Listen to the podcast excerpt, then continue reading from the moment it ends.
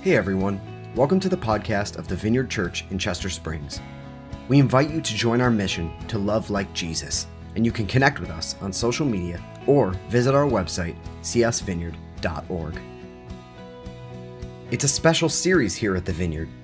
Each year, we host our Perspective series, a time when we get to hear from so many voices in our church community on the many ways that God has moved in their story, TED Talk style.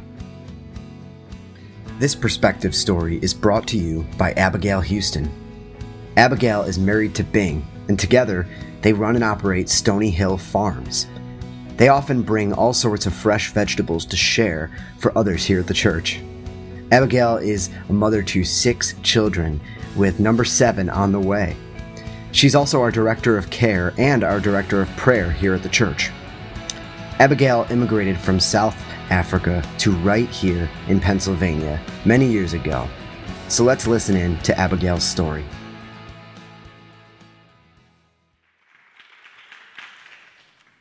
So, when I was 18 years old, I packed my bags, went to the airport with my parents, and said goodbye to them for what I thought was a year in America as an au pair. My second day with the family that I was au pairing for, I heard a really loud laugh from across the diner, and that was the night I met Bing. And uh, this year we'll celebrate 10 years being married. So from So I came from a small family in South Africa, and now I live in America with a pretty big family. So a lot in my life has changed, but it was the invitations from God that I responded to that actually changed my life. The first invitation was to join a spiritual friends group, which is a group with the intention of just listening well and creating space to notice what God is doing and where He's moving in our lives. I had space to tell my story and reflect on it and have people reflect my story back to me. Soon after, kind of in the middle of, because I'm still part of that group, um, I was invited to do an emotionally focused retreat, which I was so excited about because it was looking at early formation, and that kind of stuff is really exciting to me. I was really excited to look at what made me me. So, through the emotionally focused journey, I was able to look at my story again, more intentionally. I was given space to recognize experiences I had had and the meanings that I had made from them. I then looked at the vows I had made because of those meanings and the way that they, those impacted my relationships. I was offered coaching to reframe my meaning, create positive vows, and guiding principles to live by. I was shown how to create boundaries that were grounded in those guiding principles and how to have good dialogue. And that's what I want to talk about today. Let me give you a little bit more of the backstory. So, in my family is my mom and dad, my brother, who's 15 months older than me, and myself. So, regular size, but in my experience now, it's small. um, my dad worked a lot to make sure that my mom could stay home with us when we were little. And then when we were older, my mom and dad both worked a lot so that we were always provided for and didn't want for anything. I had a really good childhood. My parents not only loved me, but they valued me, they appreciated me, they affirmed me, and they liked me. And uh, I was pretty successful in my life as a child. Um, and that was important because we moved a lot. I, moved I lived everywhere from a small mining town called Kleinzee, which has 370 houses, to an apartment building on Main Street in Kenilworth, which is a part of Cape Town, one of South Africa's big cities. Moving a lot meant I changed schools a lot, had to adjust a lot, make friends a lot, but it was okay. And I'm going to pause my story there. The enemy has a way of lying to all of us, even if we have a good story, hoping that we believe him. And we often do. We usually do. I did. Through the experiences of having a mom and dad that were busy, and a brother that was just a little bit older than me, at some point I believed the lie that I was a burden. that didn't feel great, so I made a vow to myself to protect myself from feeling that way. I, I vowed to not be a burden. I vowed that I would always maintain control of everything all the time to ensure that I wouldn't be a burden. It's easy, right? No problem. So, other than the extreme guilt and shame I felt when I failed at the perfection I was expecting from myself, I felt like it did a reasonable job keeping me safe. And as far as I could tell, it didn't really affect anybody else. And looking at how this lie showed up in my life was really crazy.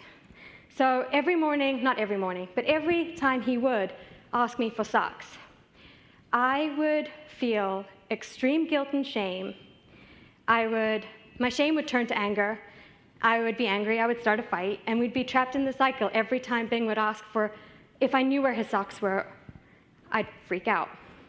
Because instead of hearing Bing say, Hey, do you know where my socks are? I heard Bing say, It's a burden to me that you were not successful in completing the laundry. And I've never actually been successful in completing the laundry. So this happened a lot. or one time Amos texts me, he's like, Hey, um, are those boxes on the table yours? Which I hear as, I am burdened by boxes on the table, and I believe it to be your fault. So I stop what I'm doing, I drive to church to move boxes that weren't mine, instead of hearing Amos say, Are those your boxes? He wanted to recycle them, and he just didn't want to throw away something that didn't belong to him, that belonged to somebody who needed it, right? Because we filter our lives through the lies we believe. We filter our interactions with strangers, with our friends and family. We even filter God through the lies we believe about ourselves and the world. So, driving home that day after coming to deal with the boxes that were not my boxes, that I didn't have to deal with, was the first time that I actually realized how the lies I believed and the vows I had made for myself were affecting other people. And so I started, I'm on the emotionally focused journey still. I'm looking at how this happens. And so I reach out to a friend and I'm like, hey, would you share with me how you experience me? And she says, you know, even though we're close, I experience you as withholding yourself from me and not being fully authentic.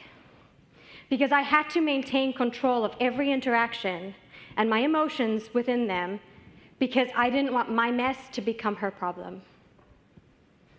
After an argument with Bing, he asked me, Why do you have to be right all the time? And actually, that surprised me because that's not my nature. That's not something I struggled with, it's, or I didn't think I struggled with it. But in this context, looking at it, it was a problem. I processed it with probably my spiritual friends group, probably my emotionally focused coach, probably some other friends too. And I realized that I didn't need to be right because I was I didn't want to be wrong. I needed to be right in an argument because that was my way of proving to myself that I hadn't been a burden. That wasn't my fault, so I'm okay. I'm safe. In talking to friends, I realized how deep my need for control was and how it kind of spilled, sometimes like a waterfall and sometimes like a trickle, into all the aspects of my life. I hadn't realized it, but the anxiety that I was constantly living under made me be the kind of person who was a short tempered wife, a short tempered mother, and an unavailable friend. But what do I do now? Right, so I can see how this is all affecting me. I've noticed it, I've recognized it, what now? And that's when a lot of the transformation and growth started. I started to slow down and notice when I was making meaning from things and stopping myself and wondering, is that the only meaning that there could be? And oftentimes asking the person, is that what you meant when you said that or when you did that? It meant me sitting down with people who love me and thinking about who I want to be and what guiding principles I could set aside to help me grow into that person. I worked on reframing the vow and to believe the truth that we were designed and made to live in a community that serves each other and holds each other. And being a burden is part of what we were created to live like. Ephesians 4:23 says, "Let the Spirit renew your thoughts and attitudes. Put on your new nature, created to be like God, truly righteous and holy." So that's what I strive for.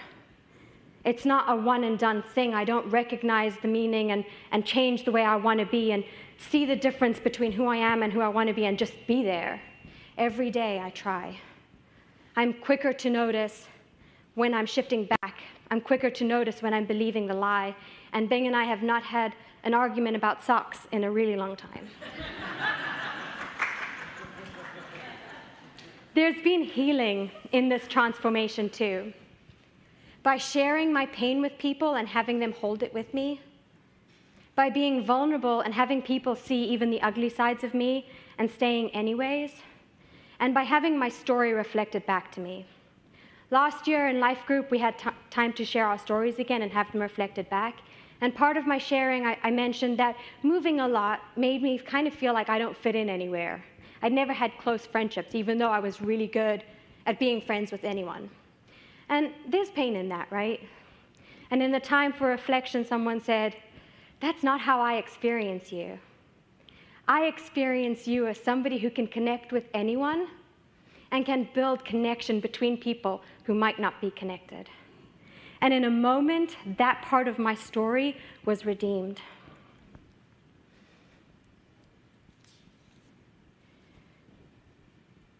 I don't know if you noticed, but throughout my story, there are people.